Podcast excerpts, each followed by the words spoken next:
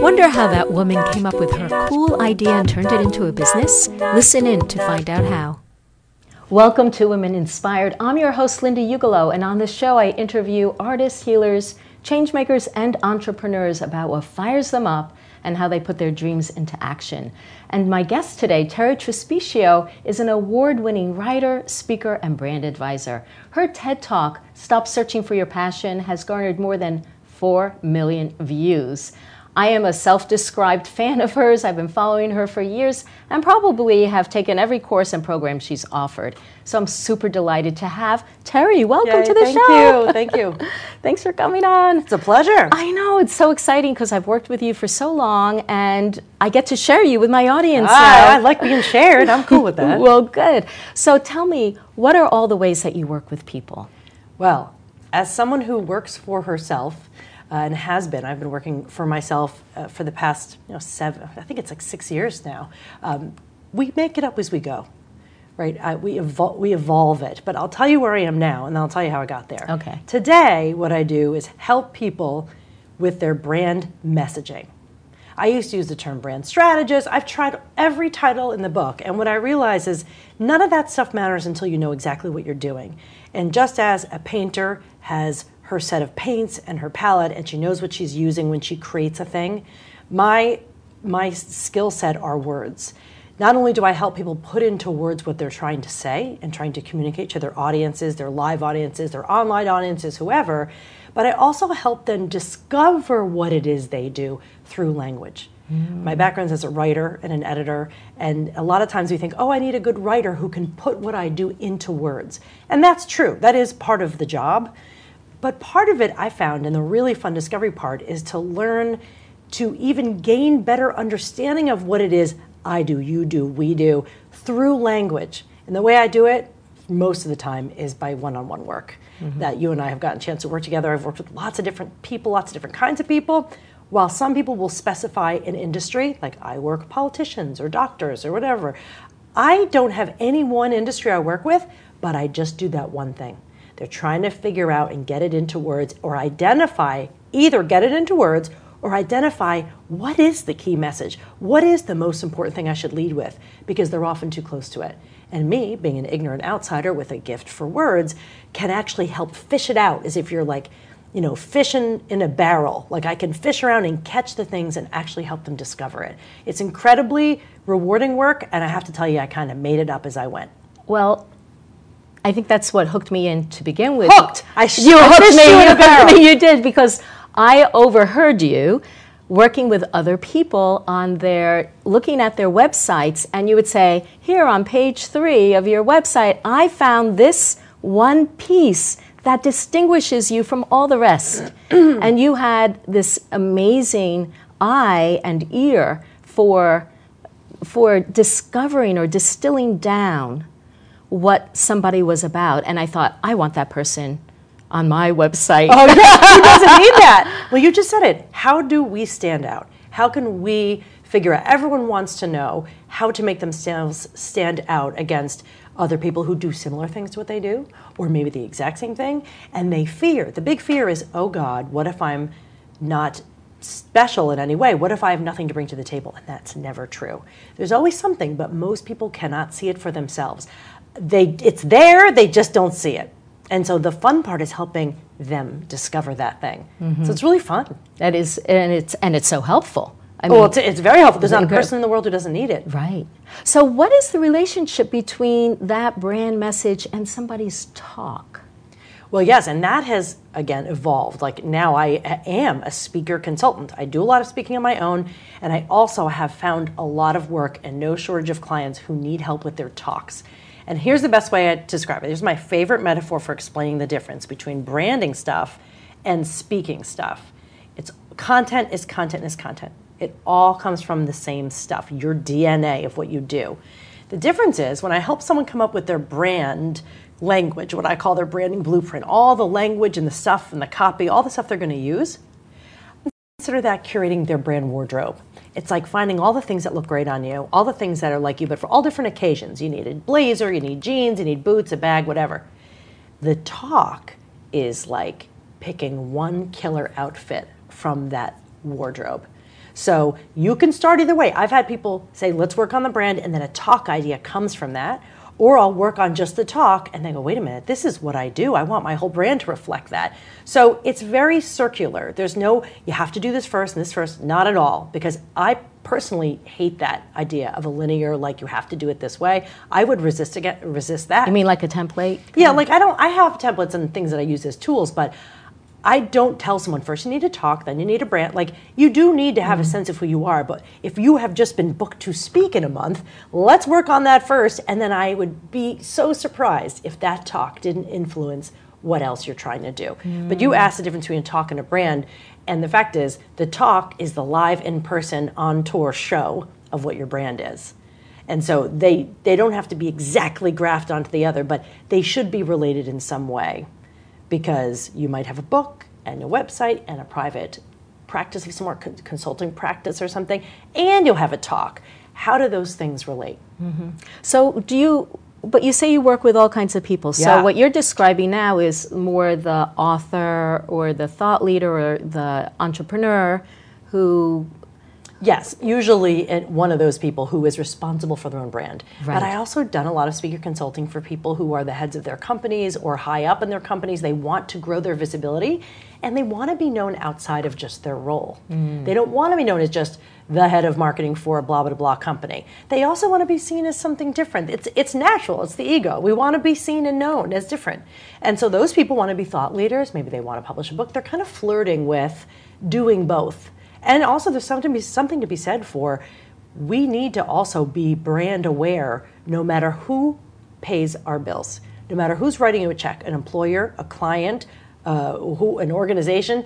It doesn't matter who's paying you or what your role is in an organization. We still all need to be aware of what makes us different. Because if you turn that off and you think it doesn't matter because you're part of a company, then when you ultimately maybe leave that company or are asked to leave, it can be a real crisis when you don't know who you are. Mm. So I think it's important to think about it, mm-hmm. who you are outside of your job. So inside the job, let's say somebody is is it that they, they feel they have certain experience from their work and they want to share it more broadly than within they the company? They want to be known. Uh-huh. Yeah, in the company, yes. Maybe they want to be more visible inside the company. Mm-hmm. If they're, I worked with a woman who was sort of the head of operations for this very successful and well funded startup. And her business partner did all of the press and all of the public stuff. She was more outgoing that way. And this head of operations was quieter and more behind the scenes.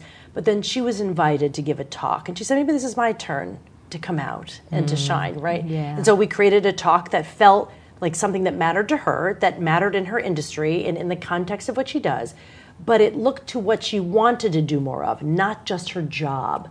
Because oh. what you do for just your job, it could be something that you love, but maybe at some point you're going to want to try something new. And for these, for this particular startup, they had created the startup to solve their whatever issue they created the company for. But they wanted to be maybe looking at other consulting clients and looking at growing. No one stands still in their business. They always want something next. And I haven't met a person, employed or self employed, who doesn't want a little more attention for what they do. For what they do and what, and what they, they, would know. and what they would like as a next step. That's and what they want to share to yeah. be known in mm-hmm. the company, but also known outside of the company. Mm-hmm. You know, if they're allowed to, and of course every company has their own rules, but writing, publishing, speaking, doing it um, in you know as a member of their company, but maybe even on their own. So a lot of, a lot of people are, are considering it, no matter yeah. what their employment status. Yeah, it seems like it's it's bubbling up more in our yeah. society, doesn't it? That well, because we are brands now. You mm. can't if you have your own social media of any kind, you have some kind of brand. It may be an accident, it may be you didn't really choose it and it's kind of all over the place, but you have something there. And so it, it's it's in our best interest to manage it a little bit. So, how does one go about giving a killer talk? Let's talk about the talk. Uh, let's get meta for a minute because the talk is critical, and here's why. Since we live in the age of the internet, when you can watch anything anytime, you could be selling online courses, you could be doing things that people can access around the clock. But it's even more rare then to be in front of a live audience. And it's not only rare, at the same time, the demand for live events shows no sign of stopping. Because we can always stay home and watch something online, but getting out and being in a room full of other people is, uh, it, it speaks to the human animal in us. We want to be out and have a shared experience. And so not only are there more events than ever, which is weird because you think, well, you don't need them, but you do, because otherwise it's very isolating to consume content alone. Uh, but also there are that means there's more and more room for speakers, for panelists, for keynotes, for breakout sessions of all kinds. Now, if you exist online, you want a real life, real life analog version of what you do. And I will say this, given our context here, that there are more and more people who want women speakers. And so many organizers, event organizers I've talked to, have said, I'm particularly interested because I am tired of booking just men. And so there is more room and opportunity for women to step onto stages. I'm so glad to hear that. Isn't that great? Yes. I love that. Yes. I mean, I love it personally. I just enjoy it. But so let's talk about what makes a killer talk. And I will say that there's one thing, and it's having a powerful idea that leads, not hey I'm up here because I'm important because I'm an important person, which is mm, and that's not that's not how we lead, right? We don't go oh I'm here because I have this big long resume. Meh. What will make you a memorable speaker is not just that you have some kind of charismatic personality, which by the way not all great speakers do. It's not just about the quality of the information, it's the combination of a powerful univer- it's a powerful idea that's universal and uniquely yours. So something that is given as out of the context of your life and expertise, but something we can all relate to and challenges the way we see a thing. Hmm. We know that from TED Talks and TEDx Talks that we have, as a culture, begun to consume it by the millions, these talks. Why? Because they're short form, anyone can watch it and learn something. It's a little bit of a motivational bite that you can take into your day. And I believe it's become the gold standard of public speaking because uh, why wouldn't you ever aim to have a brief, powerful talk? That's the goal. And it's not just who you are or how you are, but the DNA of what you're saying. And people miss this all the time. The delivery doesn't matter if you don't have the DNA of a great talk. And that means a powerful idea paired with vivid, real, and relatable story in a way that challenges something I thought when I walked in here. That's it. If you can do those things and connect with an audience in a way that's conversational and intimate, you will be hired again. Hmm. That's all I've done. I don't even have some magical formula. It's not a trick. It's can you go in and talk to them and say something real that makes them think, whoa, I never thought that before. And most people go, I don't know, I don't have any ideas like that. You do, you've just stopped short of really exploring it. And so part of my job as a consultant for speakers is they say, I think I want to do my talk on this. I go, okay, keep going, keep push through the forest, push through till we get to a real clearing. Because people go, I have so many, so many leaves, so many trees, I have so much to say. Okay, just keep walking, we'll find it. It's finding that one thing. That's the hard part. So do you do you find that most people have too many ideas, or they know that they there's something there, but they can't put their finger Both. on it? Uh-huh. They either think, oh my gosh, I have 10 pounds of stuff to fit into a five pound bag. How am I going to fit it all in? Which you're not. And the other thing is, well, what if I don't have anything valuable to say? And neither of those things is true. Neither of them is true. A talk, no matter if you have five minutes, 20 minutes, or an hour and a half, is a curated piece of your expertise. So I say it's like you curate it like you would a, a really nice itinerary through Italy. And you pick just a few stops and just a few places you can really enjoy where you go.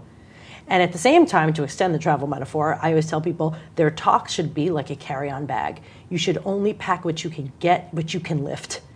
You know, because it, it you don't need everything. But there's pressure on the speaker often to say, "Well, I know so much, and I have to, I have to bring the entire audience up to speed to where I am now." No, you don't. You mm-hmm. only give an eyedropper full so that they can continue the conversation either with you or on their own. Because a great talk is the beginning of a conversation. It doesn't end the minute you walk off stage. Hopefully, you've ignited something in them that they want to now talk to you again, or they're going to spread the message of your talk further from that, further than that room. That's a goal. Mm-hmm. And I, go ahead. So what about like motivational speakers? Are they also challenging people? I mean, I Not all of them. Some that don't challenge us at all. They patronize. You know, I have a thing about the term motivational speaker. Here's my thought on that. There is no such thing as a motivational speaker. There's only people who do their job as a speaker and people who don't. A motivational speaker is a term that I happen to be allergic to. I know some people love it. But it came into usage in like the 70s and 80s, a lot of this like personal self help development. And it ended up being mocked and iterated and became very derivative of this kind of phony baloney um, uh, motivational, like, oh, my job's just to make you feel good. A real talk should do more than just emotionally manipulate. And my thinking is if someone's a motivational speaker and someone else is just a speaker, then why? I don't understand. How then? What are you a boring speaker? Like a speaker should always compel someone to act. If that's what a motivational speaker is to you, great. But you don't get to just kind of go cliche, cliche, cliche. Hope you feel good about yourself. Bye. And also, it doesn't mean you have to be an academic lecturer. The academic lecturers who take their work very seriously don't want to be seen as mushy and motivational. But unfortunately, a lot of them are very dry and, and not real engaging. And I believe a really powerful speaker can do both. And that's why we love the TED Talks, because they take really big ideas uh, by brilliant people and make them accessible. So what would what would somebody do in order to like even begin to think about what would I talk about? What what Well, goes into Yeah? I think it's the same as when you think about, well, how can I get someone to pay me? Because when, if you have something that people pay you to do, I look to that first. Someone's paying you for something. What is it? What are you really good at? And can you teach that thing? Because otherwise, you think, well, what can I talk about? I'd say, well, what do you? Why are you talking? I'd say, you know, what's the reason? Is it motivating? Is it to sell a thing? And some great talks aren't about selling a thing at all. TED talks, you're it's verboten. You are not allowed to sell. Take for instance my TED talk. It is was not designed to sell a thing. I didn't even know what I was doing. I'd been working for myself just for a couple of years as a kind of uh, you know freelance and consultant, and I was still piecing it together. But I knew I wanted to do a TED talk so bad, and I was intimidated because I said I'm not a NASA researcher. I'm not a, a, a journalist at the New York Times. Like, who's going to listen to me? And I was sure that that would not happen. And then someone who followed me on social media reached out and said, We have an opening at our event. Would you like to apply for it? Someone had dropped out. By the way, story of my life uh, all these great gigs I've gotten were because someone else didn't show up. So if someone cancels, I say, I'm your girl. I love to be the fill in because every one of those situations where I filled in, I've turned into a real relationship and continued to work with them after. So I was a last minute. I had one month to come up with that TED Talk, and I wasn't even a, I wasn't a shoe in. They were like, "Who are you? You're nobody. I don't know what we're to do with you." And so I had a few ideas in my back pocket, things that had bothered me about ideas I'd heard, uh, the ideas of you know fate and um, and passion and things that had bothered me before. So when I got on the call with this guy who needed to get a TED talk TED talker in place quickly, he said, "Well, what ideas do you have?" And they were not about my business. In fact, he was like, uh, he was a little bit worried because I was a consultant. He was like, mm, "What are you going to try to sell me?" kind of thing. I was like, "No, no, I have this idea that I think." Uh, I can't stand when people say that something was meant to be or that you have to find your one passion and life will work out. I said, I hate that advice. He was like, I hate that too. What do you think is, what does that mean then? And then within that month or a couple weeks, I had I didn't know the answer. I said, "Well, let's figure it out." And so I learned the answer by writing my way into that talk. He said, "Why don't you start writing it and see?" And I created it. Now I happen to be a fast writer. I've been writing my whole life. And I had a lot of great support from him, and he liked the idea and he helped shape it with me. Hmm. But that idea wasn't like good because I have all these books to sell. I didn't have anything to sell mm-hmm. connected to that. Mm-hmm. But I'll tell you that talk has changed my life because people have seen it. And I am not famous. No one knows who I am outside of a very small group of people. So that talk made it on its own because of the idea. People liked the idea. I was merely a messenger for a unique idea. And by the way, it's not totally unique. Other people hate this idea too, but I said I'm going to tell it my way. And since then, people have seen it, and I get invited to do talks. They're not all asking me to do that talk, but I do work that into well, what does that talk have to do with what I do for work? Where's the overlap? Mm-hmm. And I, f- I find places where it overlaps. But my, my consulting doesn't match my TED talk, doesn't matter. People want to think about booking you, they watch that talk, they're good, then you're fine. It's been my calling card for getting more and better speaking opportunities. Mm-hmm. So they they invite you to speak on your topic, which may be branding, but then you show them they see this other they see, they go, what else has she done? And they see it, it comes up. It's one of the first things that comes up because of the traffic. And they say, we like that idea, but often for an event organizer, I believe they're looking at it, not wondering if I will do that topic for the branding thing. That doesn't really make too much. Actually, there is overlap, but that's not what they're doing. They're looking at that talk to say, do we like her? Do we like how she sounds? Do we like what her attitude, her tone? There's a lot you can learn about me from staring at me talking for 10 minutes, and they can learn a lot they can learn about you too.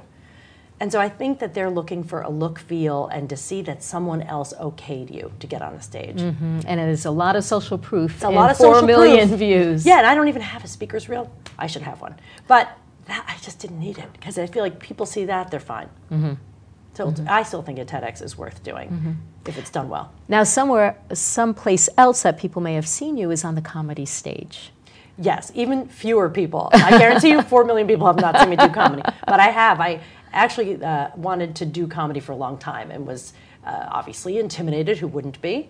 And I took a class and learned to write a set and learned it's a different way of writing. It's a different way of thinking. It's short. You have to get to the jokes quickly. I got to practice it and do it. And my very first stand up set ever, where I got on a stage with a microphone and got up there and did the comedy, was two days before my TEDx talk. No kidding. Same week. I was like, this is a stressful week. This is the hardest week of my life. Like, I, was thinking, my God, you're doing stand up and TEDx. And I didn't know which one was I was more afraid of. Mm-hmm. Because, like, my God, that both times you get up without a net, I had no notes, no slides for either of them. And it was a pretty stressful week, but that week particularly uh, changed my life because I continued to do both. Mm-hmm. So I do do some comedy, not as much as I do all other things I do, but mm-hmm. like work. But I enjoy it, and mm-hmm. it's taught me a lot about speaking. So w- I know people would love to bring some humor into their talks. Yes. What do you Who wouldn't love that? to get a yeah, laugh? I would. Nothing's worse than bombing. Mm-hmm. The great thing about doing comedy is that it's so scary at first, and it can be so intimidating because you don't get to ride on your resume. You walk into that club, you're you're comic number 10 out of 15 comics. They're drinking and like, okay, you better be good. They're not there because they read about you and they want to learn from you. They're like, make me laugh. And that pressure, it's the great democratizer because they don't care. Whereas when I speak at events, conferences, someone introduces you and they talk to you, you're treated like gold at these events. Comedy club, you're lucky, you know, someone doesn't shove you out the door as soon as you're done, or someone doesn't throw a beer can at your head. That's never happened to me, thank God. But let me give you some tips about how to get laughs. I, even though I would not call myself a big deal professional comic, I do not make a living doing it. But I've studied with people because I think that's the fastest way to learn. I took classes with professional comics, have done it enough and watched enough, and as a someone who watches people and can extract the learning, here's what I know: that if you want to incorporate humor into a talk, don't write jokes. Don't try to write jokes unless you're a professional joke writer, which I, I'm not a professional joke writer either. I know how to find the funny, but the funny doesn't come from a joke. Uh, telling a joke can be very risky because I'd say most of the assumptions of jokes that are old have something ugly at the base of them that probably won't work unless it's like a story other people have told. But if so, why are you telling the same joke, right? So what I say is find the human, truthful part of what you're saying and allow yourself to be super honest about it and a little self deprecating, a little humble. Not put yourself down badly, not like that, but the humor comes from when the audience feels connected to you. So when you say, yeah, well, like in my TEDx talk, I say, well, uh, I was sitting in my underwear eating leftovers watching Seinfeld. That gets a laugh because it's like, ba-dum, ba-dum, ba-dum, like, oh, we've all been there. If I said, I was feeling down, so I watched TV. That's not funny. Mm. So specificity will always get a laugh. When you make a specific reference to a show or something you like, maybe a guilty pleasure, people will laugh because they go, oh, that's so adorable. They, they feel connected to you. That kind of, hey, I'm just another human, always gets a laugh. Because when you are on a stage, you are high status, and they already are wondering why you're better than them, because why aren't they up there? And so when you make it known that you're like them, actually you can get a good laugh. The other times people laugh are the moments when you relieve pressure. So even the most serious talks, you're talking about something very serious. I don't care what it is, name your serious or not fun topic. As you are talking, da da da da, when you find a spot for something that strikes you as funny, maybe you're giving, you're practicing the talk yourself or you're writing it, and you're like, oh, that's a funny thought that came in. What just made you laugh right now? Seize on that because, and you go, well, I shouldn't make a joke because this is very serious talk you'll get a bigger laugh because we're so serious, serious, serious. We need to, that laugh is a pressure valve release. Mm. So it's, it's pretty important to be able to relieve that pressure And you can do it without insulting your audience or insulting your topic. It absolutely can happen. And so you look for what are the moments when I thought something, or when you, if you show yourself being vulnerable, like, oh, I, I was kind of embarrassed because, you know, when you show it's when you're embarrassed, or I thought this person was mad at me, or I had the irrational fear that there was a, a monster under my bed. Like anything, anything that shows you as being vulnerable will create a sense of connection and laugh. But never create, never try to get a laugh by putting anyone at the expense of that joke. It is way too risky and you don't need it. If you're going to put someone at the butt of that joke, it should be you. Mm. Because the last thing you want is just to turn it's, the, the audience is neutral, that's one thing, but if you turn someone off and make them mad in an audience setting, like comedians do it all the time, that is the job. But if you're giving a talk somewhere, you're not trying to like alienate people there. So it's not that you have to be afraid of like, oh, I don't want to offend anyone. I actually don't think that way but you do want to make sure that you're not making someone else a butt of a joke. Mm-hmm. Mm-hmm. So you know? specificity, specificity, pressure release. Where could we use a little laughter, a little? You know, one woman uh, was giving a talk on something that wasn't. Uh, it wasn't super serious. It's about apparel, and then she just tells them something that blows her mind about their sizing, and she says, "I need something funny." I go, "Yeah." Now you just stop, and look at the audience and just go. Your minds are blown right now. Like just have a human moment, you know, rather than going through my talk, going through my butt, just be like, wow. Like, uh, for instance, I was emceeing an event recently and someone gave a very serious talk about finances and women. And it was terrifying. The idea that we don't, we, if we don't take certain measures, we may not have enough. And when I came back out, you, want, you didn't want to make a joke about that. But I said, okay, I came out and I said, is everyone okay? And I looked over and said, You're right, you look a little pale. Someone can get her some water. Like, but I made sure it was a joke. It wasn't like this woman's really passing out. But like, all right, we're all are we all right? Like when you put yourself on the same page as the audience and aren't afraid to make yourself look silly, you will get a laugh. Yeah. I do it all the time. One last tip about laugh yep. is uh, a great joke uh, professional comic told me once comedy doesn't require talent a special God given talent or being a natural. He said anyone can learn to do it if they decide they want to do it. Joke writing is go this way, make a left turn, go this way, make a left turn. He said you have to make enough left turns where you leave the audience kind of like, wait, what? Because half the times when I get jokes, I'm not saying a joke. I didn't write a joke to tell you over dinner, but I say something that you didn't expect and I say it out loud, and oh, that kind of surprise makes someone laugh. So if you think it, most people think those things and they suppress them. I don't, I just say it and I get more laughs than most people because I say the thing out loud. So it takes a little bit of bravery. Mm-hmm. Experiment with it 1st mm-hmm. but when you come at something honestly, people tend to love you for it. Oh, I love that because it, it makes me wonder where am I suppressing? Where are you suppressing the joke? Yeah, so I'm going to pay attention to that. And I hope that people listening will pay attention to that in themselves too. Yeah, listen to those impulses. Usually we have a humorous impulse, but we quiet it because we think we shouldn't. Yes. Yes. So, what a, one last thought about like for speakers who are going to get out there, what what advice would you give them in terms like is there a mindset other than the idea of Yes, I I really do think that mindset is important and your mindset will be shaped by what you're about to do. When I walk out, by the time I'm walking out to give a talk, I already know what I'm going to say. I've either rehearsed it or I have like slides that I know, you know, what's coming up. I know what I'm going to say. But I also know I'm there to do one thing. Not a million things. You're not there to cover a bunch of content. If if you if a fifth or even a quarter of your content up and vanished, no one would miss it but you. Mm-hmm. So it's not about oh make sure it was exactly how I practiced it. It's how you know it'll be a success is you get a live response in the moment. People respond to you and you can feel it. I think speaking is like energy work. You can actually feel it. It's an exchange between you and the audience and you know when you've hit it.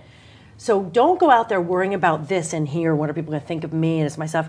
The reason I feel very free on stage is I try to just disappear inside the message. I just talk, I let myself be it literally, this sounds very woo woo, but a channel for the thing I want to say and I disappear a bit, and that's the way that I enjoy it best. Mm. If I were up there worrying about what people thought of my hair, my outfit, ugh, I don't have time for that.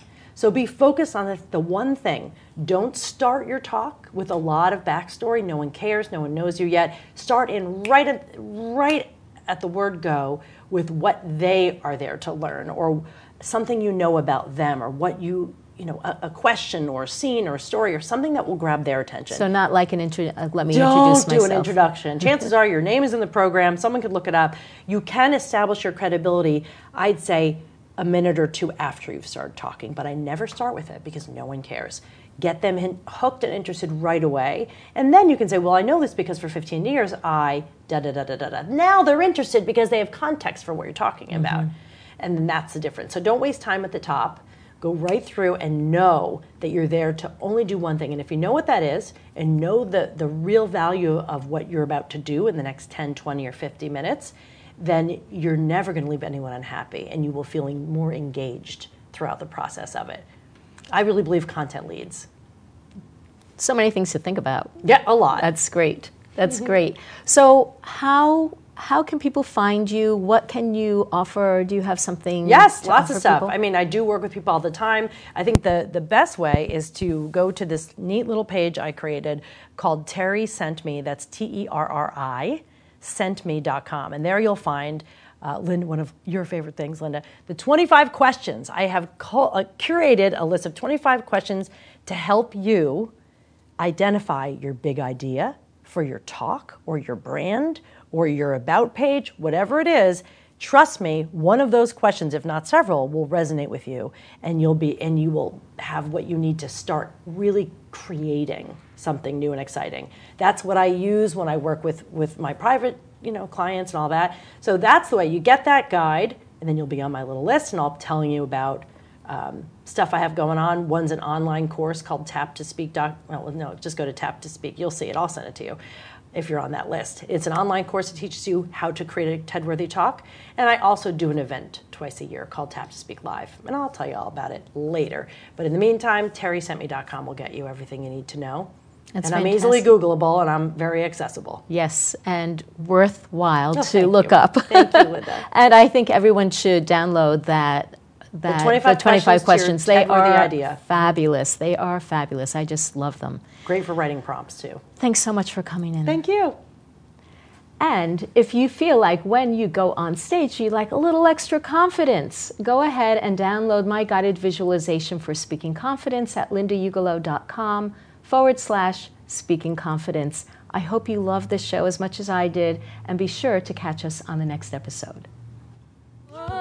Thank you for listening to Women Inspired. The show is recorded live in the studios of Bedford TV in Massachusetts. Music courtesy of Sheikh Gamin. If you like this episode, please leave a review or comment. You can subscribe to the podcast in iTunes or watch all the TV episodes of Women Inspired with the show notes and links at www.lindaugelow.com forward slash TV.